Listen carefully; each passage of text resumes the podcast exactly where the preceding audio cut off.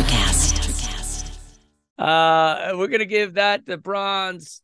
Fugitive gets the, Oh, the uh, fugitive. That's Yeah. silver Fugitive's medal. great. But the gold medal winner, the greatest movie set in Chicago, is Adventures in Babysitting with Elizabeth Shue. Oh, that's a boo. That's Don't a hard come at boo, me. Timmy. You're the worst. Don't I will not be don't you- taking questions. don't you dare go after Elizabeth Shue. All right. Um That's a locked bathroom answer right there. I'm just going to leave it at that. Yes, it is. Good lord. what's wrong with you? It's a just a family What's wrong show. with me? I saw Leaving All Las right. Vegas. 50 years of music with 50 year old white guys.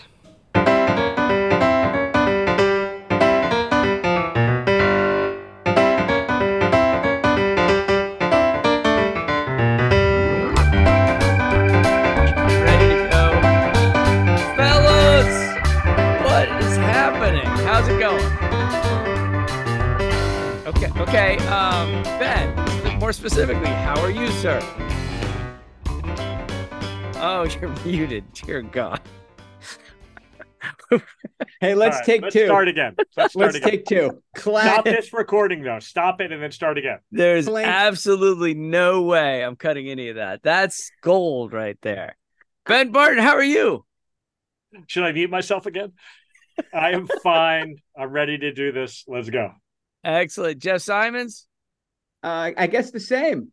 Great. Uh, uh, we're all business today, baby. I'm at work, which is a bummer in the summer, but Eh. I'm making the most of it. And we should let our listeners know that the three of us are coming fresh from an Electrocast record company meeting where we're we're discussing Jeff Simon's uh little tour in September and October. Are you excited? And maybe and and potentially the tie-in with this this little gathering as well. So we Well- might have something fun to announce to you. We might not, but we might. So how's that for a little titillation? if any of you live in Southern California and you like live rock and roll, you can go see Jeff Simons this September uh, or October playing or November, live. or maybe never. November. But we're gonna work on it. We're gonna see what we and can the possibility exists that Ben and I will fly out and we'll record Yes. the LA episode uh, live on stage. Uh, ben Barton, when was the last time you were live on a stage doing something?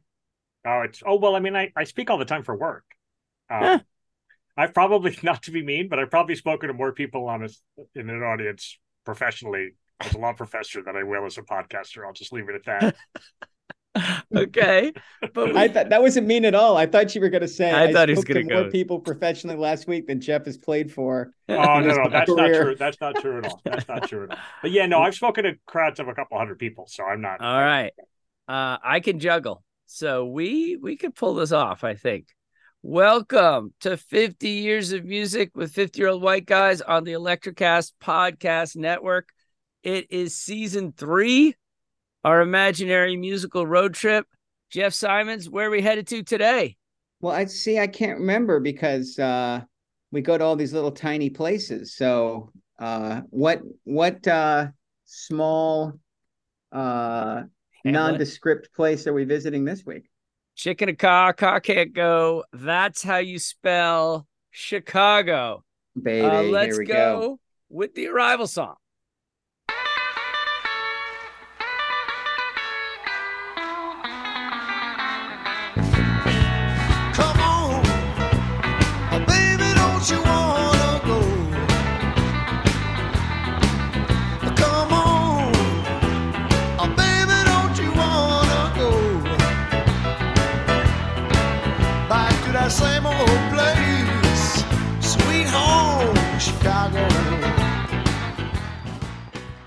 Woo! Now, uh, any objections to me picking the Blues Brothers version versus Robert Johnson's?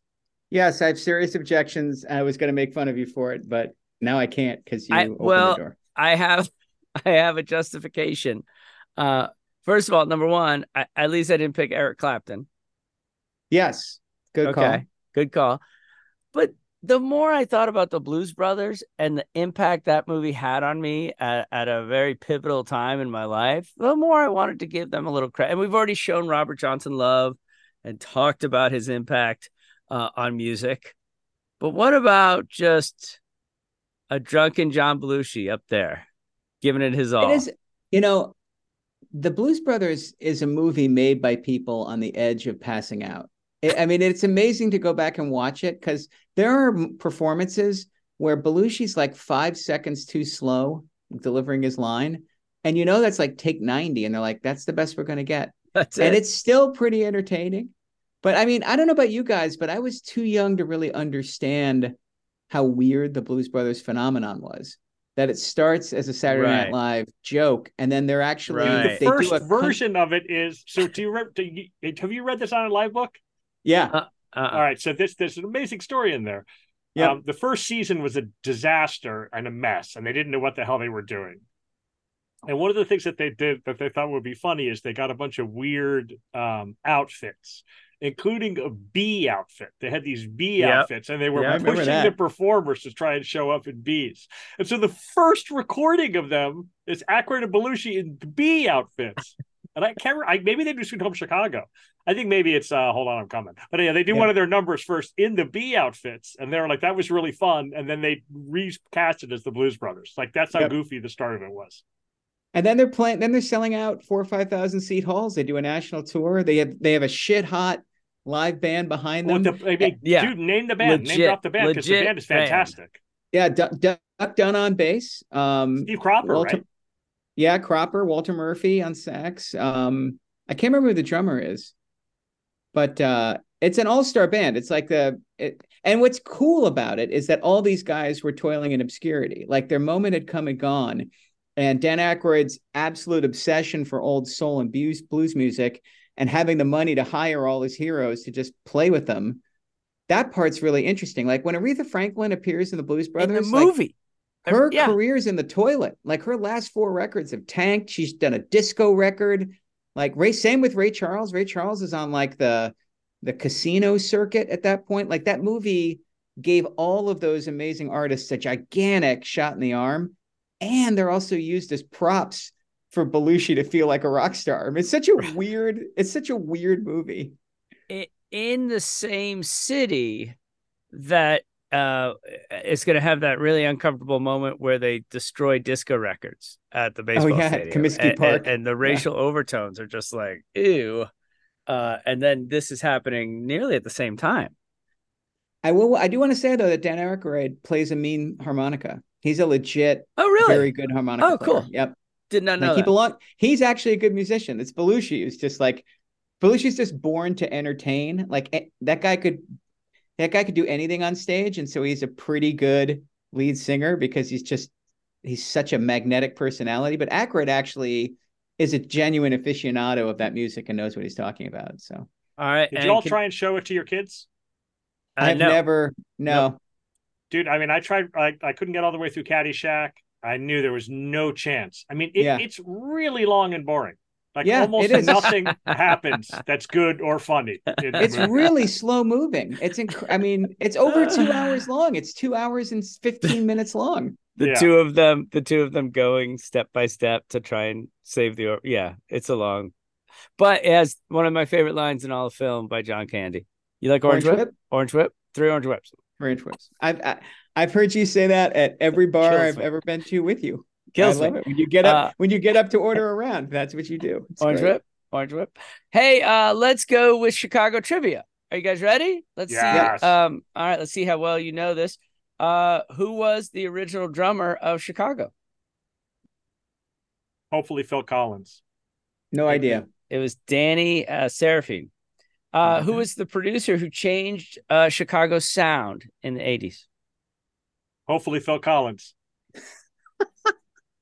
Who? Uh, oh, uh, you mean the band Chicago Sound? Oh, isn't that what we're talking about? Oh my god. You see what happened here, Jeff?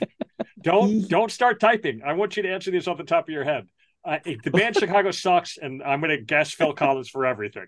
No, but they um the producer uh is a famous 80s Yep. producer, but I don't Yep. know who it is. Oh, it's David Mutt Foster. Lang. Robert Mutt Lang. David Foster is the oh, correct David Foster, answer. right. He's the guy Uh, who did I thinking that it might be Yeah, you. all those songs, and then he does all those slow Peter Cetera songs. Uh, album number twelve by Chicago was not numerical. You know how this uh, Chicago one, Chicago two, Chicago. They actually gave uh, album 12 a name. What was it called? Hot Streets. You just looked that up. No, I did not. Ben, you're supposed to say Phil Collins. Yeah, hopefully Phil Collins is the name of the record. The answer is Hot Streets. That is weird that you would get that. Hey man, I- what's the single from Hot Streets? I don't know. I just know looking from flipping through albums, used album stores, I'd be Yeah. like one, two, three, hot streets. I'm like, that's weird. that's the only reason I know that. 13, 14, 15. Yeah, yeah. Uh, ben, is there a song from Hot Streets that you like? I, presumably no, but I'm looking it up right now. Uh, I No. think they had, they had like a top 15 hit off of Hot Streets. They had so many hits that you've never heard of. It's amazing. Like there's like 12 top 10 Chicago songs where it's like I couldn't Yeah. hum that to save Yep. my life. Yeah, the uh the singles are Alive Again, 1978, and No Tell Lover. Both hit Right. number 14 in your right. top 100. No Tell Lover, never heard it. Yeah. So we're we're driving to Maine for July 4th last week and uh somehow Saturday in the park, I guess it was the 4th of July, comes on. It's live. I'm like, "Oh, this is great." Saturday. My my family is like, "What are we listening to?" It turns out I've happened upon a radio station broadcasting a Chicago concert from the 70s. Oh, we stayed and jammed with mm-hmm. Chicago for quite some time That poor it family. was awesome. My family loves me. All right. Oh my god, by the way, so the Hot Streets Wikipedia page is a strong recommend. Okay. First, okay. Jeff, can you describe the picture? Yeah, they're all like in an alleyway, all scrunched up against each other. They're like running in different pistol. directions, and two of them are hugging and holding each other, one Yeah. carrying the other, which is fantastic. nice. Yeah. Okay. All right, then here's background. Having worked with James William Guercio since our 1969 debut, Chicago decided to part ways with the producer following the release of Chicago 11 in 1977. First of all, Chicago 11 must have really sucked. Like another major major change for the group was the death of guitarist Terry Kath in 1978, who accidentally shot himself at a roadie's house while playing with a gun. he thought it was Russian roulette? unloaded. Oh, Wikipedia says he thought it was unloaded, but Dude, that turned dark. That got Yeah. out of hand right Yeah. there. Tough cat for our boys. all right. Uh, Chicago is the third largest city in the United States. Uh, let's play closest to the pin. Ben Barton, how many people in the city of Chicago itself? third largest city in your United States of America, and uh, just a high, strong recommend from Ben Barton. Every time I've gone to Chicago, I've had just a fantastic, not a good, but a fantastic time. Yep. Um, I'm going to set the number of Chicago city residents 2.7. Above. Uh, it is 2.7 because this is a psychotic episode. So you guess Mean Streets and you guess 2.7. Hot streets. Get Hot it right. Streets, whatever. Oh my God. You guys Dude, are first of on all, I'm telling you. I'm into the census. I'm really good at this part of the podcast. You This is really the are. only thing I'm good at. That it's a music impressive. podcast. Jeff gets all the music ones, and I get all the census ones. Uh, Jeff Simons, how many times have you been to Chicago? Oh, a lot. 10, Yeah. 11 times. I okay. Ben. Ben, how about you? Yeah, something like that. My brother went to Northwestern, so I was Oh, like in and out of there a couple times a year. Okay, I've been twice. I uh, I had a good time. Yeah, I liked it. I My, was- uh, I you know was that story, that story I tell about making a stink at the hotel when they gave our rooms away when I took Yeah. those kids to a conference. That was Chicago. That was Chicago. Okay. Yeah. Okay. So Um, anyone know the date of the Great Chicago Fire that left 100,000 people homeless? 100,000 people homeless. Uh, let's go 1892. that's really good. I think it's 1895 or six. I mean, the Chicago World's Fair is 18 what 93. Uh 1871 was the Oh, Great we're way off. Chicago Fire. wow. Uh Chicago gives us lots of things, lots of things. Let's uh cross off things that do not belong in our top 5. Ready? Here are a number of things Chicago introduces to the world. The vacuum cleaner, the zip That's the zipper, oh, pro.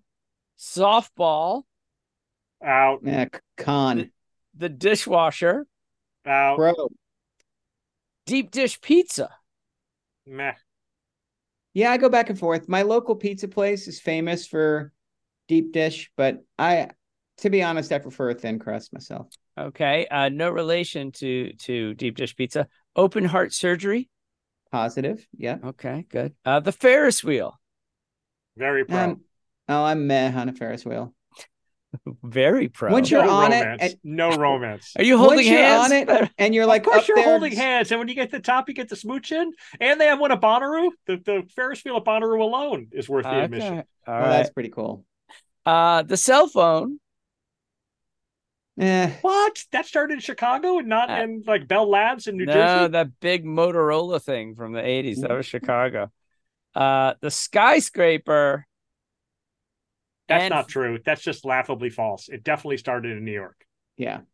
That's pathetic that Chicago would even try and pull that one out. Oh my God. We're going to, now we're going to lose our Chicago audience. Gosh, The darn band it. Chicago is going to write us. If you go through the about that tallest building in the world list, there's Uh-huh. like 11 from New York and maybe one from Chicago. Like right. there's a stretch in around when the um, like in- 1880s. yeah, all the way through to to um, the Empire State Building, where it's just like New York, New York, New York, New York. They're just building them one bigger than the other. Uh, okay, we're, we're gonna we're gonna have the interns check on the uh, facts here. I think Chicago was first in the 1880s, 1887 or something, with the first skyscraper. But hey, I could be wrong. And finally, the nuclear reaction. Anyone? Yay or nay? That that's not in Oak Ridge. Like No, I'm, I I'm th- gonna I go thought see it was Oppenheimer. Tennessee Are you sure it's not an no, Oppenheimer? University of Chicago. That All one I checked. Yeah, Okay, I like it. yeah. All right. I mean, I, I, I it depends on the nuclear reaction. I'm pro when it's not when it's good, and I'm Yeah. anti when it's bad. Well, I have right. a and- complicated relationship to and that nuclear was the thing. It was actually in a dorm room, like in Real Genius. Uh, so it caused, it caused quite a stir. Sorry. Um, Oh God, the popcorn scene in Real Genius. thank you. Chicago uh, comes from the Miami word Chicago.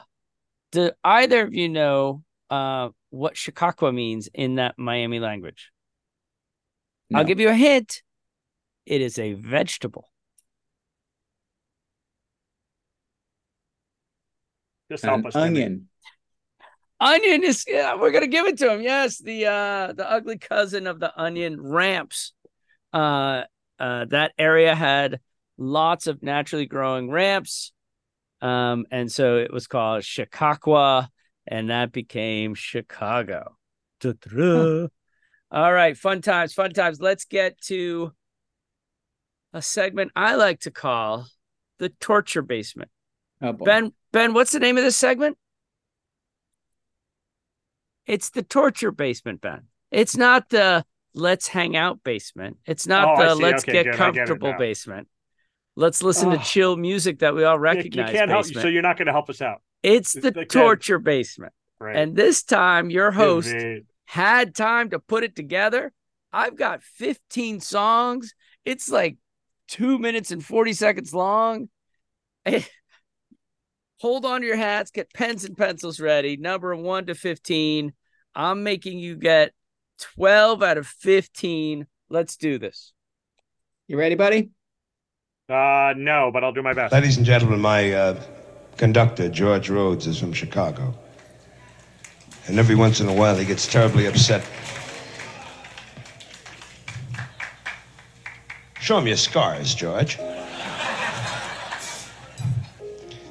Chicago, Chicago, that toddling town. as the snow flies. On a cold and gray Chicago morning, a poor little baby child is born in the ghetto. Now I'm walking on the sidewalks of Chicago. I was in Chicago, raised on Ladder Rock, talking suh, suh, suh, suh, suh. Cats knock my tape like books. I'm as fresh as fruits. You pussy MC, it's you I rebuke. But there's a of in Chicago,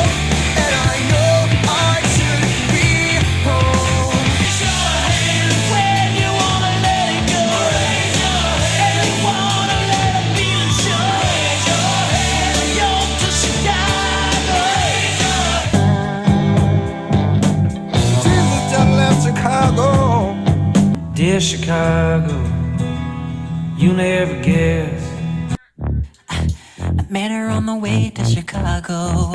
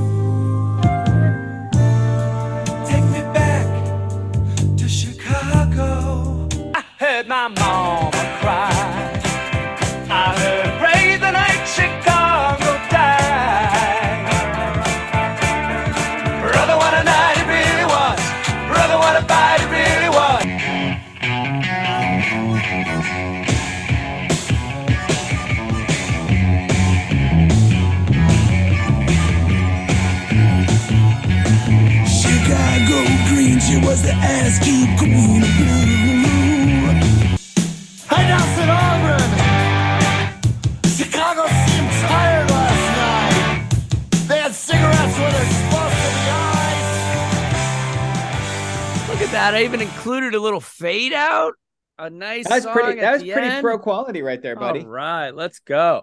Um, how'd you do? you're feeling strong? You feeling good? Uh,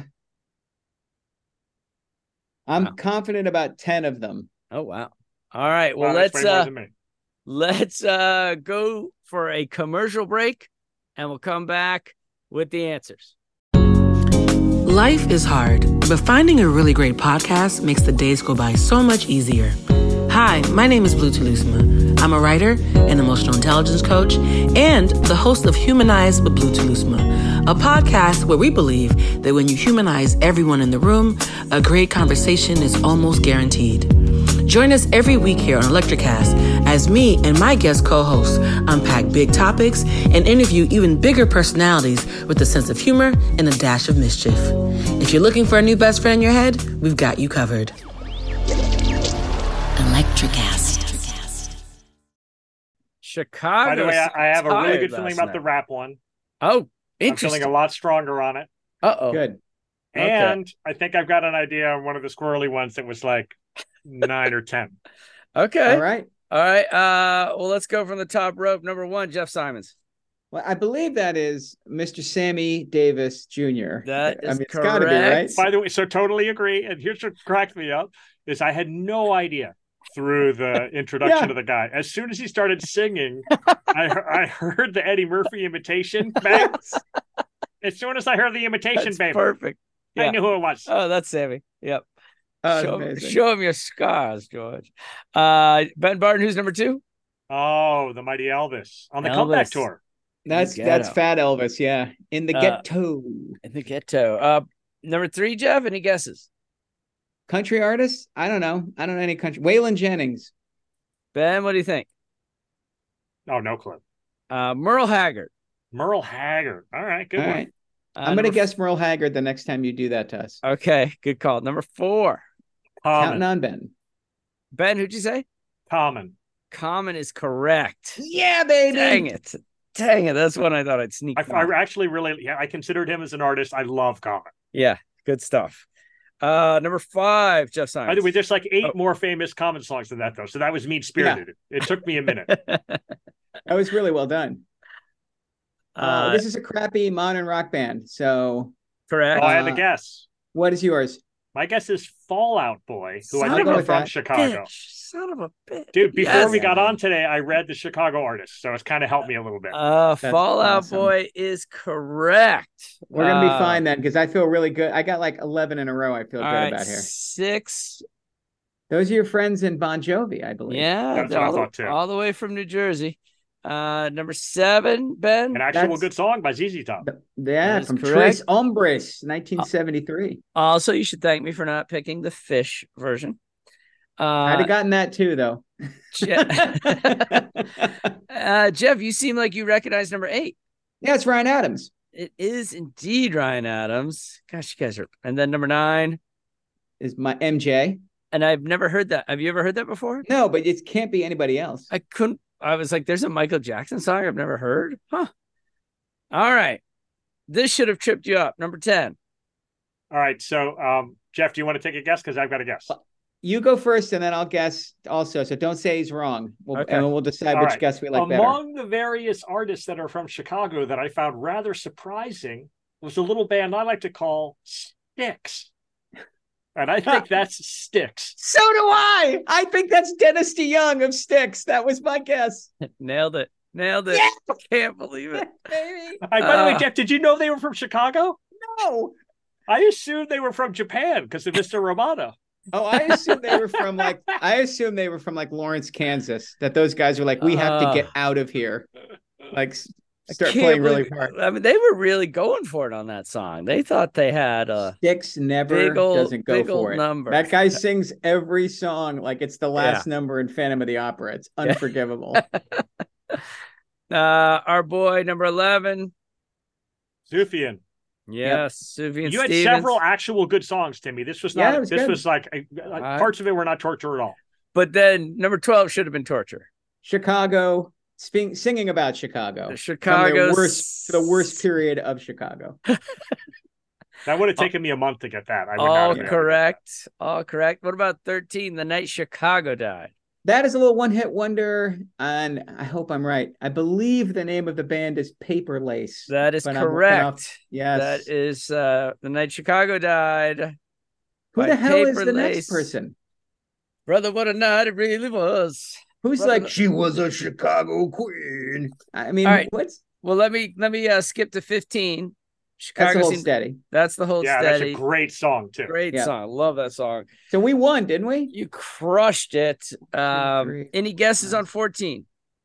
Mott the Hoople.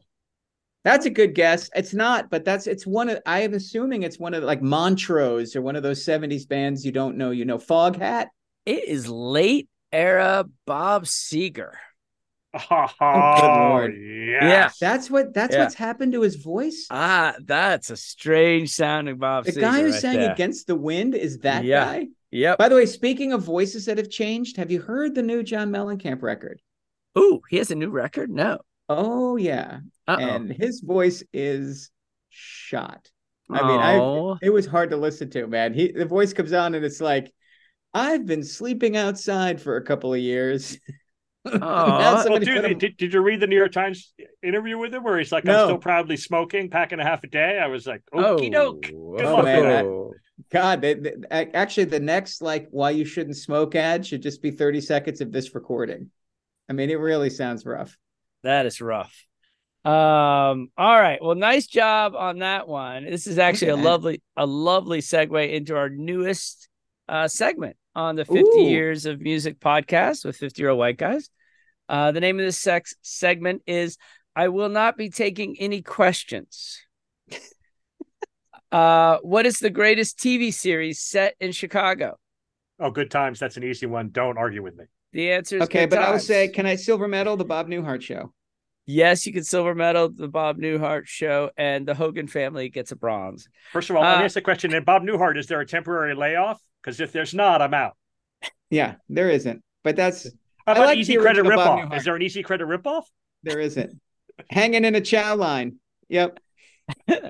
Uh yeah, good times. Awesome show. Damn, damn, damn. All right. Uh what is the greatest novel set in Chicago? Ooh.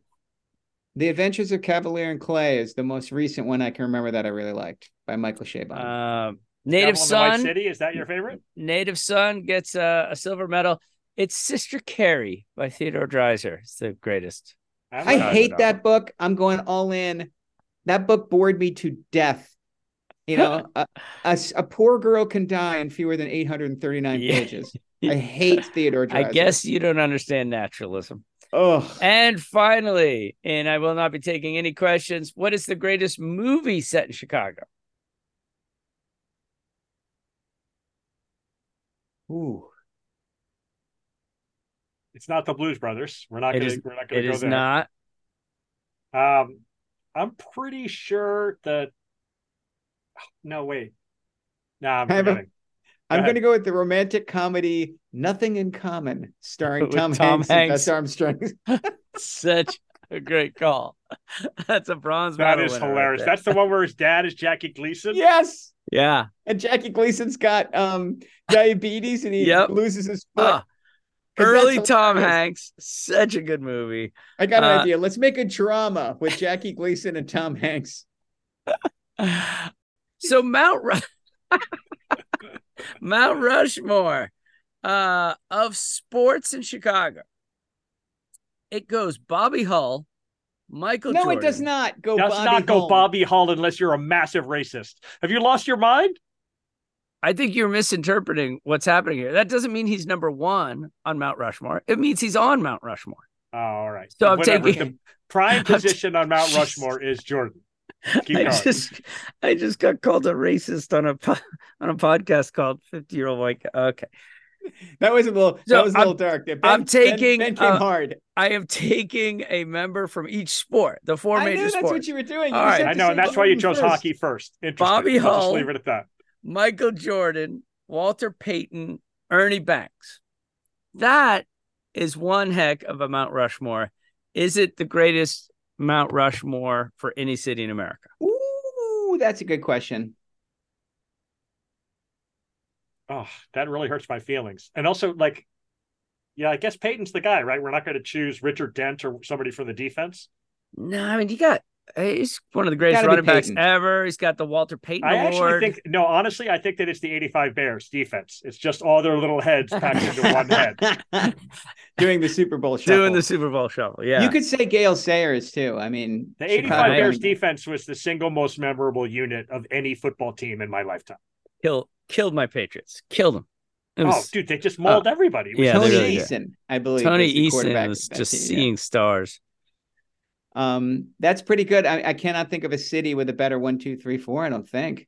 All Uh, right, I mean, you could go like New York has got a chance. what's Give it to us. Who's your Well, I mean, hockey so player? first of all, you you put Babe Ruth up there, Yeah. yeah. and that's right there with Jordan.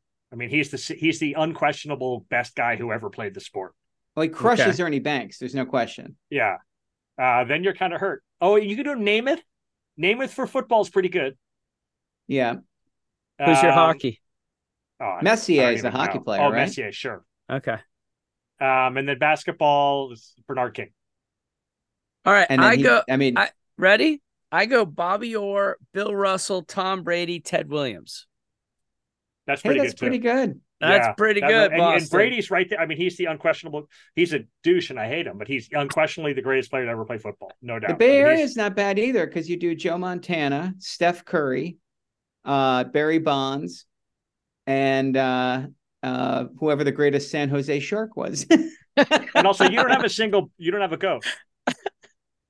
You- Curry, like- like- come on. Curry's Well, the goat of his generation. He's not. I mean, he's not Jordan. I No, always he's think not Jordan. Chicago, Boston, and New York have a guy that you just slot in. You're like, this is the best person to ever play that sport. Yeah, yeah, you're and I want to not hear any talking about. it. Well, d- he's got the goat for steroids. Yeah, but P- Uh-huh. Bonds is yes, because not- nobody in that list of yours is a cheater.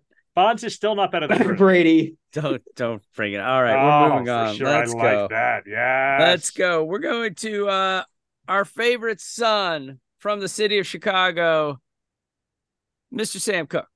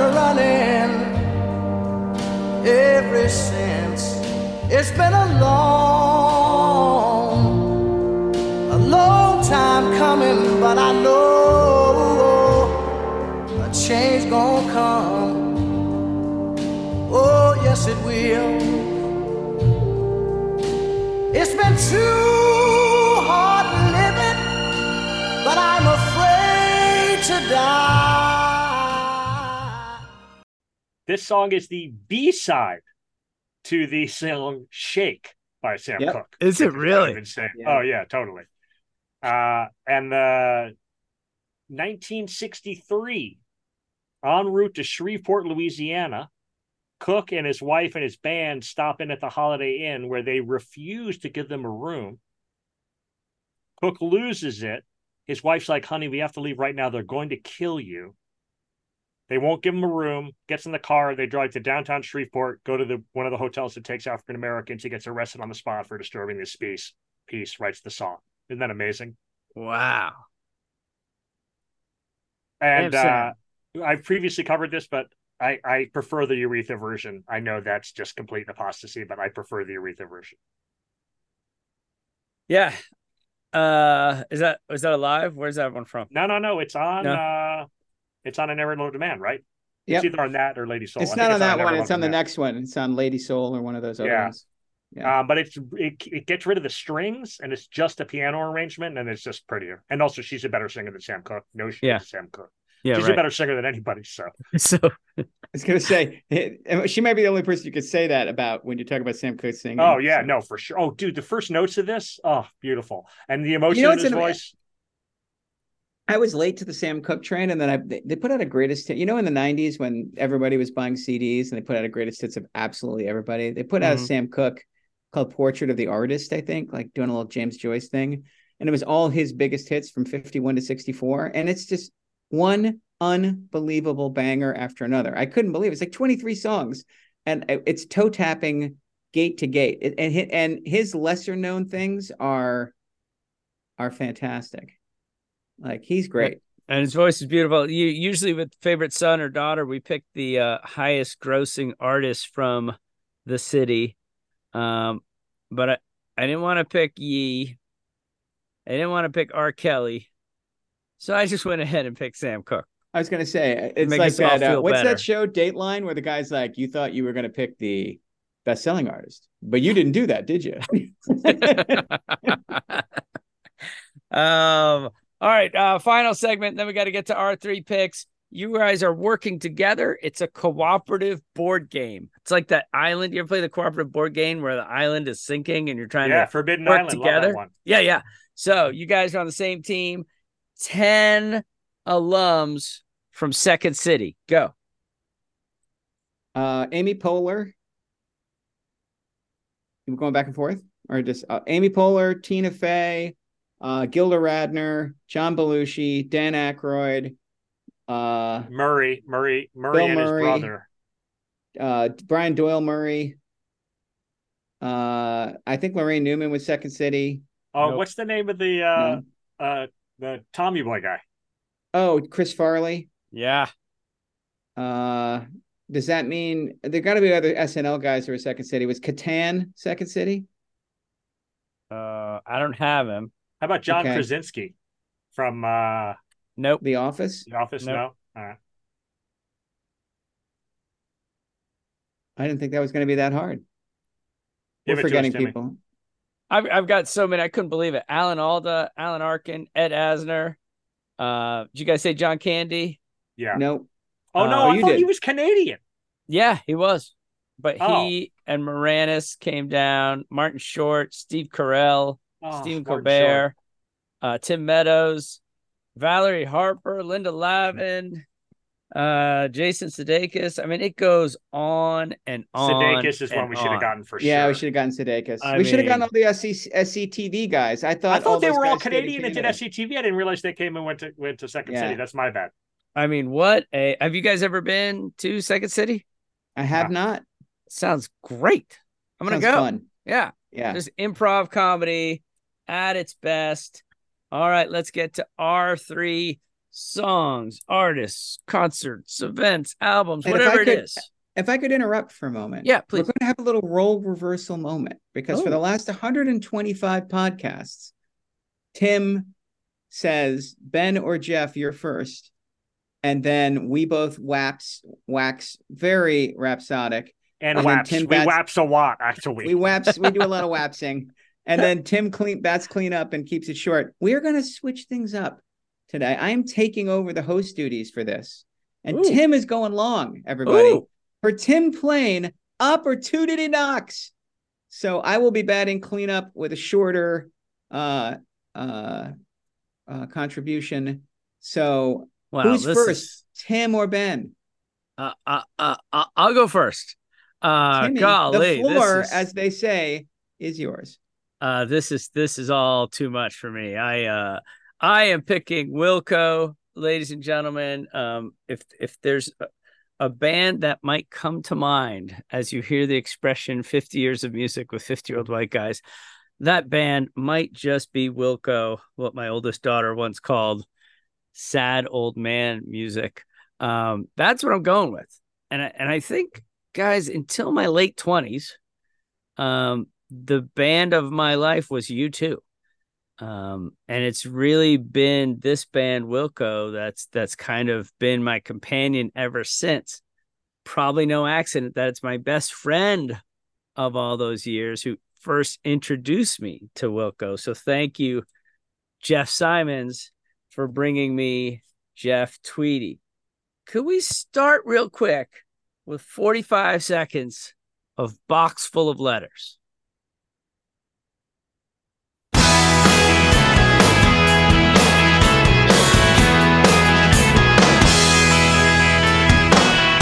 Got a box full of letters. Think you might like to read. Some things that you might like to see, but they're all addressed to me. I wish I had a lot of answers. 'cause that's the way it should be.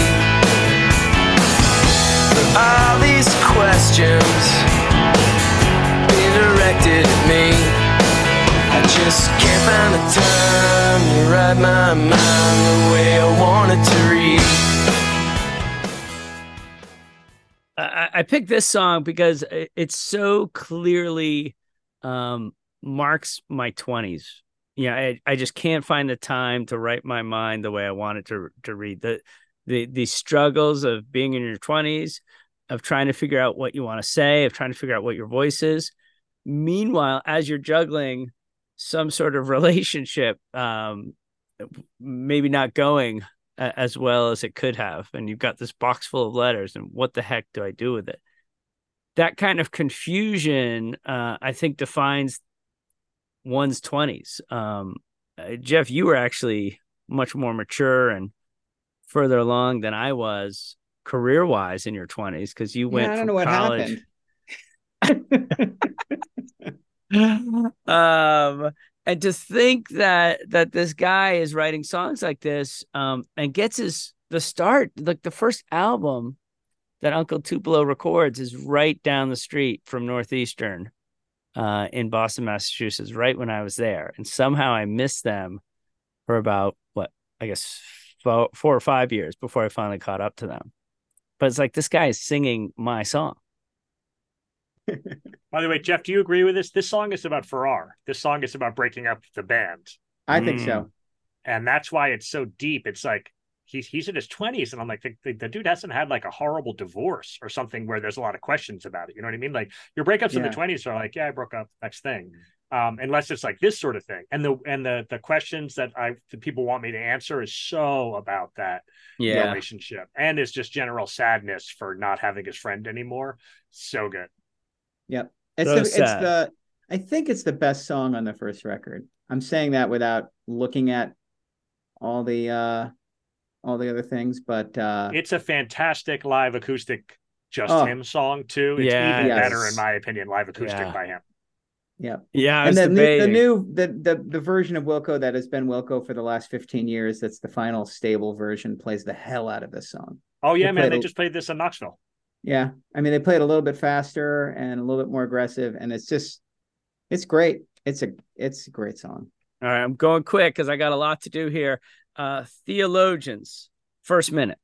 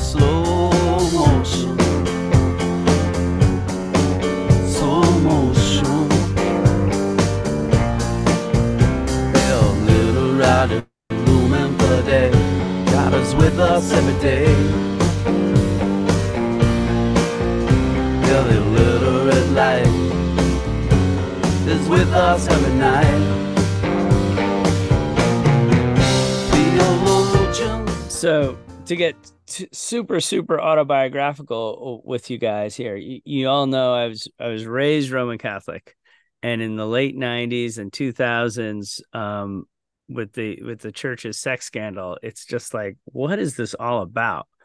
H- how in the world can I can I fit such an institution into my life? Um, when it when I feel it's it's betrayed me and betrayed so many people to this level and this album comes out and it's the the same year as the the death of my older sister who became more and more catholic um the sicker she became. And and so i was really struggling uh with the church and and with grief and everything. And and it's like Tweedy's there for me singing the song like you know it's a you got your own light you got your own inner light and you don't need theologians coming along telling you about your relationship with with kind of what's bigger than yourself uh it's like a song i needed like one thing was settled in my life i'm in my 30s i'm happily married and yet there are still these struggles and it seems like Tweedy has graduated to them as well and is there for me uh as a guide That's amazing. Um, I actually have a Wilco song that's my understanding of religion. Oh. Can you guess what it is? There, there is another one um it's In there's a lot- Quakerism, we talk the- about the light that you the light, carry in what every light? person. Yeah. What What light, light? yeah. Isn't that a fantastic Such a good religious song? Yeah. So good. Oh, go Quakers. Um, yeah, so that's my uh that's my song from the 30s. And then I wanted you to play just off the latest album. Like the guy's been with me my whole life, and Cruel Country has this song called Hints.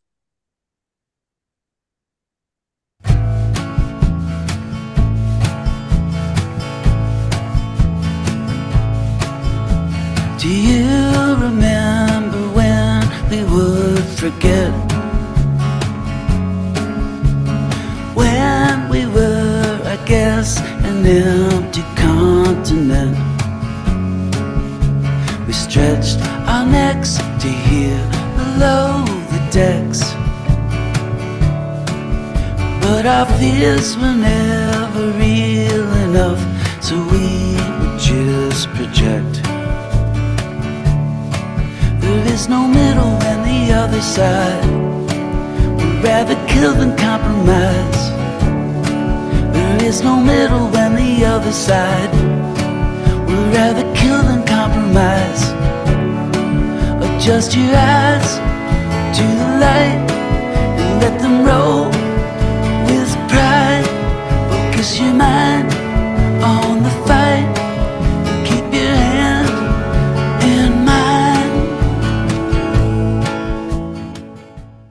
know, the the struggles of being middle-aged are so different than the struggles of being in your 20s. Um, and and I love how he's identifying that, like the, these fears that we used to have to project. Um, and now now they're they're more real and they're more substantial, and yet and yet we have each other, and yet you know, put your hand in mine, um, and we're gonna we're gonna get through it. Um, Yeah, so that- Ben's gonna Ben's gonna hate this, but Yeah. the song for me that uh, I think is one of the most beautiful love songs ever written, and Ben thinks I'm a complete nut, and it's actually the middle ground between like a sacred song and a secular song and a Mm. relationship song for me is "On and On and On" from Sky Blue Sky, sure. which I think is just the most beautiful, realistic understanding of a long-term relationship. On and on and on, we'll be together yet. Please don't cry. We're designed to die. Like, there's something about that song that I find so unbelievably comforting. Like, this is going to end. So know that and go out the yard, to quote Toni Morrison, right? Like, just, you know, you don't have every day. So have the days that you have and try not to make a mess of as many of them as you can. I find it, I just love that. song. I've loved it from the second I heard it. It, it I, I think I actually started weeping the first time I heard it. And I read it as this beautiful, re- resigned, we will do the best we can with the time that we have. And uh, I know Ben disagrees with me because we've had this argument like 11 times, but for me, that's the my version of hints is uh that It's one. on and on and on. Yeah. Well, uh, I don't know if you guys read his memoir, Let's Go So We Can Get Back, but I wanted to leave you with this this little passage here. Um, for 14 years now, I've been happy to be in his care. He's talking about his therapist, and I feel that consistency gives my life a lot of balance. I wouldn't have had if I started pretending that I didn't still have room to grow and things to learn about how distorted things can appear to my addict mind making the, these songs, arguing over the minutia with Tom, his engineer, it's all that matters. Whether any of it comes out or doesn't come out doesn't ultimately concern me. I mean, I'd love to have people hear as much of what I create as possible, but I don't worry about it too much. I think that's the secret to this line of work. You have to be okay with music being a great thing to do and not rely on it to be the thing that makes you rich or even the thing that pays all of your bills as long as it's something that makes you feel better and you wake up every morning wanting to get back in the studio to make something else, then there's not much anyone can fucking do to ruin it. You can find an audience, you can take your time, you can find your voice, you can find new ways to express yourself, you can explore it, you can get better at it. If you keep it closed, no one can take that from you. It exists. The beautiful part has existed and it will continue to exist. You know what he's talking about there is podcasting. He's talking about this podcast. You're damn right he is. You're damn right. Yeah, beautiful Good stuff. stuff. Beautiful I'm stuff. trying to- You're trying to- outdoing yourself. You're outdoing yourself, man. I know he did beautiful. homework. He's reading I from love the book. I love the guy. I respect him as an artist. I think he's cool. Um, he's funny as all get out. Um, my And sister, uh my sister tweeted something that his wife liked, and and if you get if you get uh his wife, what's his wife's name, Jeff? Is it Susie? Sue. Yeah, Sue.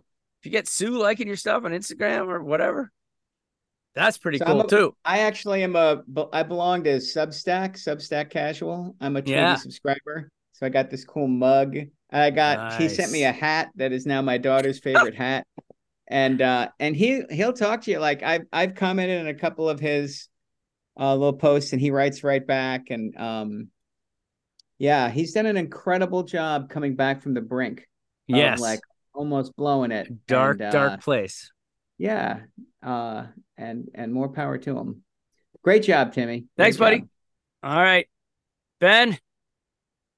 no no no Uh, i'm hosting ben Oh, sorry. what do you got i'm doing tim's lines good stuff what do you got ben Along with uh, Jeff, I'm going to be brisk.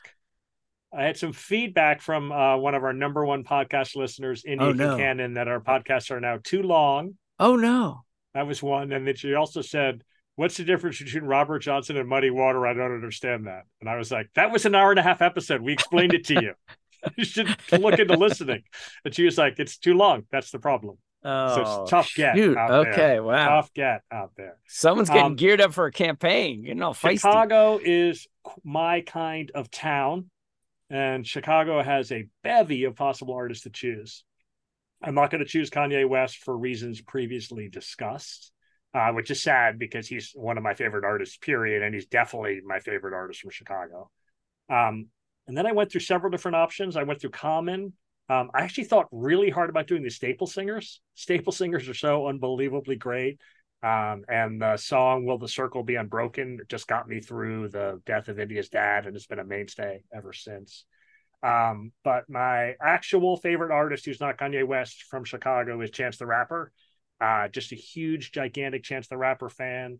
He's like legit from Chicago. He's in, uh, I think he goes to a private high school in Chicago. His parents were both professionals. His dad was actually an advisor to Obama and some other political people. So I'm super psyched because I need uh, a point of access to Chance the Rapper. He's I- I- caught I'm psyched. uh, with marijuana uh, at the school, and so they send him home for a ten day suspension. Oh, and in good. his home studio, he records the ten day mixtape, and that's where it launches. And um, up until recent times, they were all mixtapes. He declined to join a label. He put everything out for free. He's a super cool, badass guy.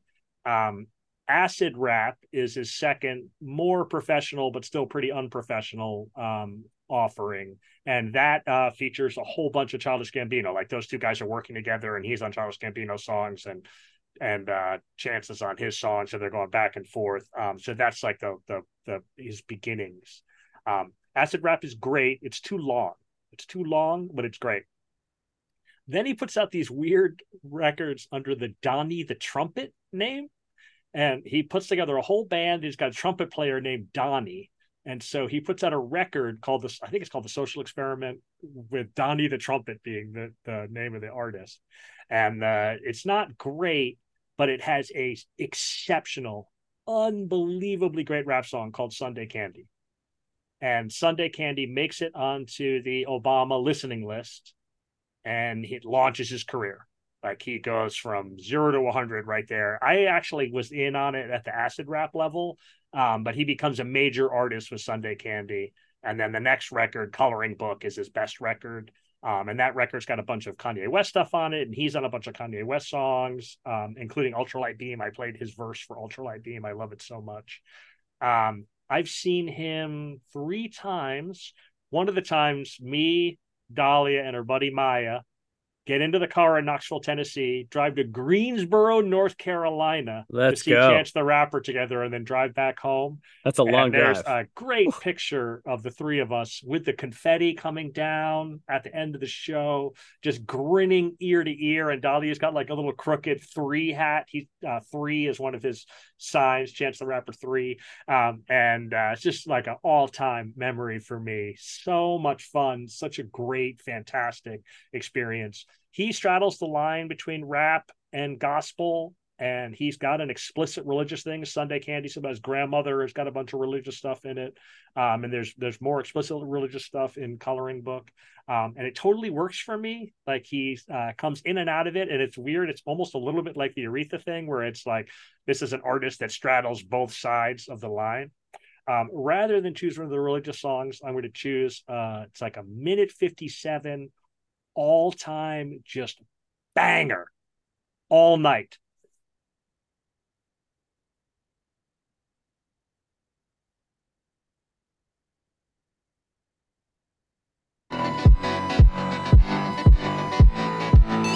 Come on, big fella, you drunk, big fella. Two sips and now you want to trip, big fella. You not a drinker. I can see it all in your leg, big fella. You wobbly, big fella. You finna fall. Sit down, you drunk, big fella.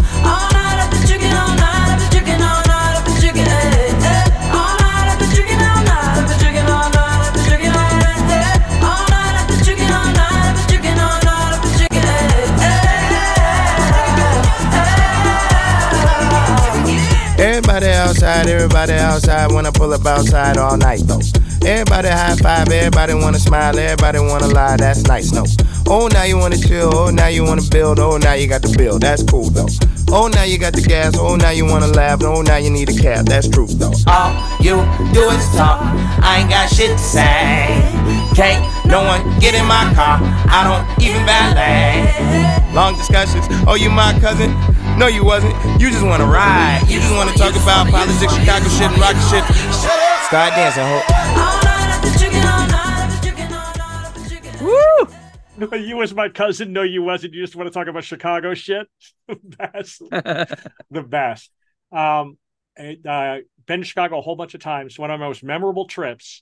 I organized this big group trip of uh, four different couples from our neighborhood, and we all went to Chicago together.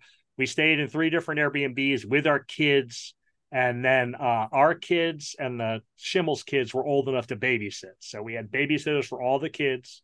And I got us reservations at a really fancy three star Michelin place called Alinea in Chicago.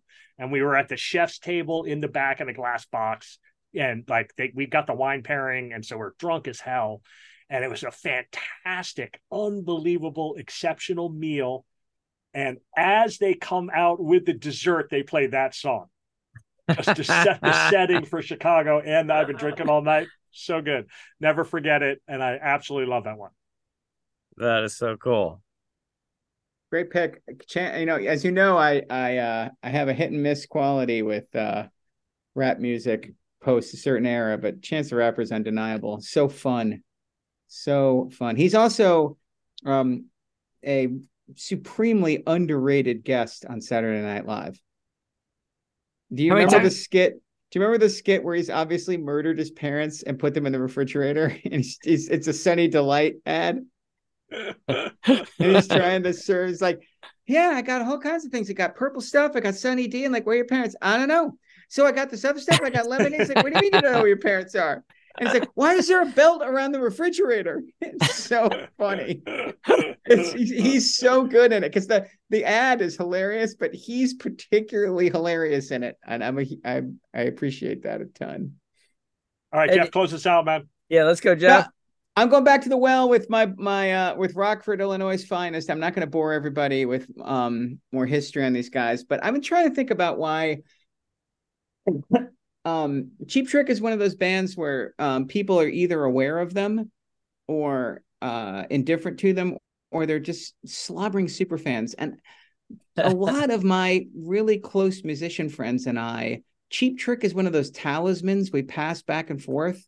Like Jellyfish is the other one. Like I ha- I know like a dozen professional musicians who think Jellyfish is the greatest thing that ever happened, and Cheap Trick is the other. And I have loved this band so much since the second I first heard them when I was eight years old, and I was really trying to figure out why it is because they're terrible through the '80s. Like they have like a 15 year period where they make one terrible record after another. The flame. But there's something about the first four or five Cheap Trick records Yeah. that I just never could could stop loving them. I still listen to them a lot.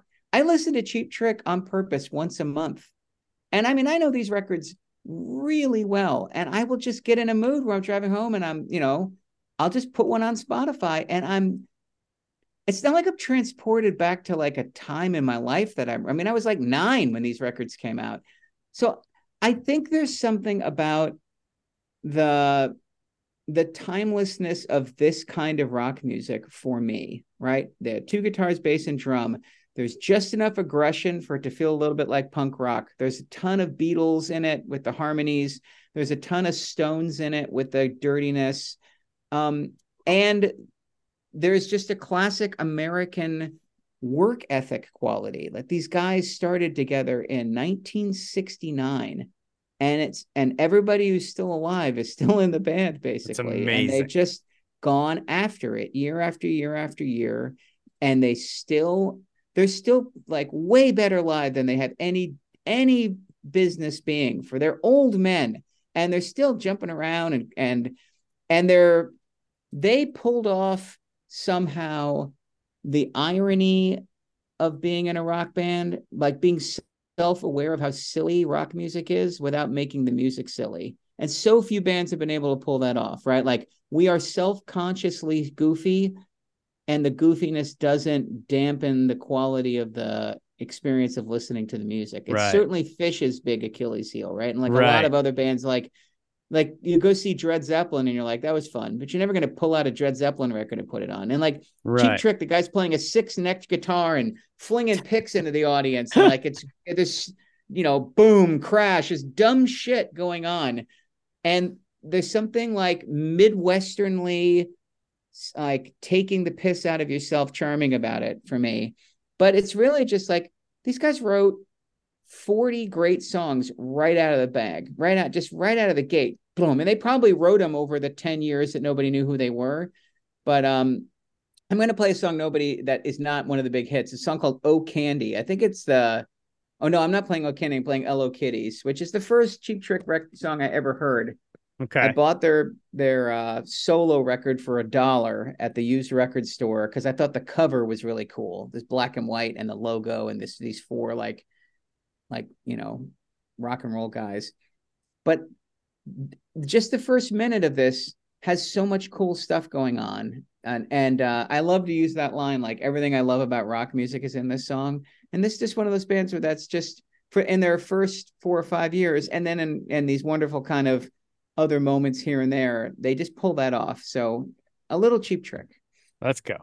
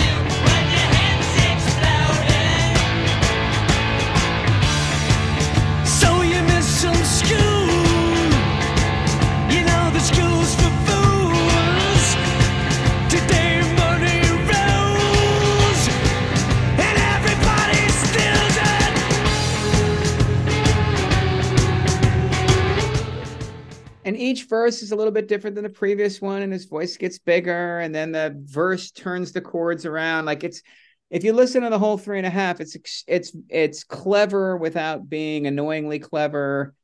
Um and i just i love the sound of the drums. I love the sound of the guitar. I just uh i can't shake them Yeah. so uh they're my chicago band and i don't have anything new to say. I don't have nothing i don't have much new to add to the conversation except Did we already argue about this exact album? Is this the album you chose? Uh, Well, no, well- I chose um, Surrender. I chose Heaven Tonight because Yeah, I, yeah. I knew I was going to be up against it. But uh, I'd love So to. there I you mean, go. s- it, it, as that song goes on, you hear different uh, songs along the way. Um, I'd love to know how many artists you talk about people bringing up Jellyfish and bringing up Cheap Trick. I'd love to know like how many singers, how many bands point to Cheap Trick as an influence. Yeah, me too. Do think it's a you. Jeff I mean, Do you? yeah. Oh God, yeah. I rip them off constantly. Are you kidding? You gotta start throwing picks. That's what you gotta start doing. I wish I had. I wish I could be one tenth as cool as these guys. But like when my fr- my friend, I have a friend who's in a a, a very well. He's been on the show. Jerry from Train, who's been on our Yeah, show. yeah. Sure. When he's at a big fancy music festival, when it, you know he plays like you know a festival with like sixty bands on it. Yeah. And he'll he'll take pictures of the ones he's most excited about and send it to me during the show. And so like Yeah. I'll and whenever Cheap Trick's on the bill, like he's side stage and will send me like 45 pictures of Cheap Trick, like from so 25 different angles. Cheap Like Trick. they're playing Surrender. They're playing and like we're both just totally geeking out for 45 minutes. Uh, and like huh. and he's there like he's there with much bigger bands and and fancier people. And like I don't get sent pictures of that. Like But when he's Cheap hanging out with Taylor Swift, I don't get a picture. But when he's with when he's with Rick Nielsen, I get eight of them. You know what I mean? Like Unbelievable. I'm All sure right. I've told this story before. Yeah. Uh, first, I don't I don't care for Cheap Trick, and I've given them every opportunity. Uh, second, uh, you've made Scott Schimmel very pleased, very Oh, very God. pleased because uh, we've played poker at various different houses. One of the houses at Scott Schimmel's house, right? And so one time we show up for poker, and he's like, "Guess what? I got a turntable," and I'm like, "Rock on, man! That's great. I know you've got a bunch of vinyl. That's going to be really fun." And he's like, "Oh no, no, I, I stopped special on the way home, and I got a single album that we're going to listen to tonight while we play poker." And it's this Oh. album. It's the first Cheap Trick record. He puts it on, and that first song comes on, and I'm like, I'm trying to be nice. You know what I mean? Like, Yeah. make it all the way through the first side. ELO Kiddies, Daddy should have stayed in high school, Taxman, Mr. Thief, Cry Cry, and Oh Candy. Oh, God. Uh, he gets up to go turn the record over. I'm like, oh no, you don't. Oh no, you don't. That'll do. That'll do, Scott Schimmel. And he was like, What are you talking about? I was like, "Ted Blue, We're not listening to that anymore. Get the speaker. I'm DJing from now on. And he looks around the table for help, and just Yeah. everyone's looking down at their cards. Just nothing. Just Oh. crickets chirping in the hope that someday I will hook up my phone and play something listenable. Dude, the next time I'm hanging with Scott, he and I are going to go hard on the Live at the Whiskey box set from 1977 that just came Oh, out. wow. Four and a half hours of live cheap trick. All right, gentlemen, good work uh, today. Uh, Chicago. We'll figure out where we're going next. Uh, next time That's we fine. talk. We we did call the Texas episode part one, so we might need to swiggle our way back down to Texas at some point. Disagree. the That's the year. disrespect Texas deserves. That's awesome. I Wow. love that part one, never to be seen again. Uh yeah, we'll see. We'll see. We'll see what uh what Uh, Texas Well, gets. dude, as long as we're going north, Minneapolis is next. So Oh. we've, got, we've got a listener who's given us lots and lots of info in Minneapolis. I hope it's an email form and not a tweet because our Twitter account is dead forever. Uh, yeah. I worked with the people at Twitter, uh, and they said they will not let us back in because I cannot prove it is mine. What? I was, I was like, "What? Do you want me to like quote some tweets to you?" And they said, "No, this this case is now closed." That's it. They didn't respond. Uh, you It- know, if you do some kind of white power salute, they'll probably put you right back on. Well, I think that's the thing. Twitter is working um, with with a skeleton crew, so it's on to Threads for the 50 years of music podcast. On to Threads. Let's go.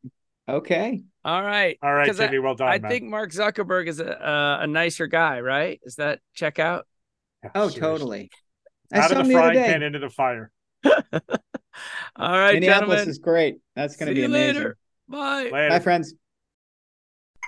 Hey, what's happening out there, everybody? This is Lawrence Ross, and I'd like to tell you a little bit about my podcast, The Lawrence Ross Show. Egomaniac. It's a two hour weekly exploration into my mind. I also do sketches, celebrity impersonations. You're out of order! And I also do song parodies. Not too shabby for a blind guy. Not only are you visually impaired, but you are geographically impaired. New episodes are released every Friday. Check it out on your favorite podcasting platform or listen to it here on Society 13 on Electricast. Electricast. Welcome to Tuning Into Sound Wellbeing, where we harmonise your mind, body, and soul. I'm Amanda, your sound therapy expert. And I'm Stephen, the curious explorer uncovering the mysteries of sound. Together, we explore vibrations, frequencies, and the power of sound therapy and tuning forks. Discover ancient wisdom, reduce stress, and tune into a healthier life. Subscribe to Tuning Into Sound Wellbeing today. Electricast.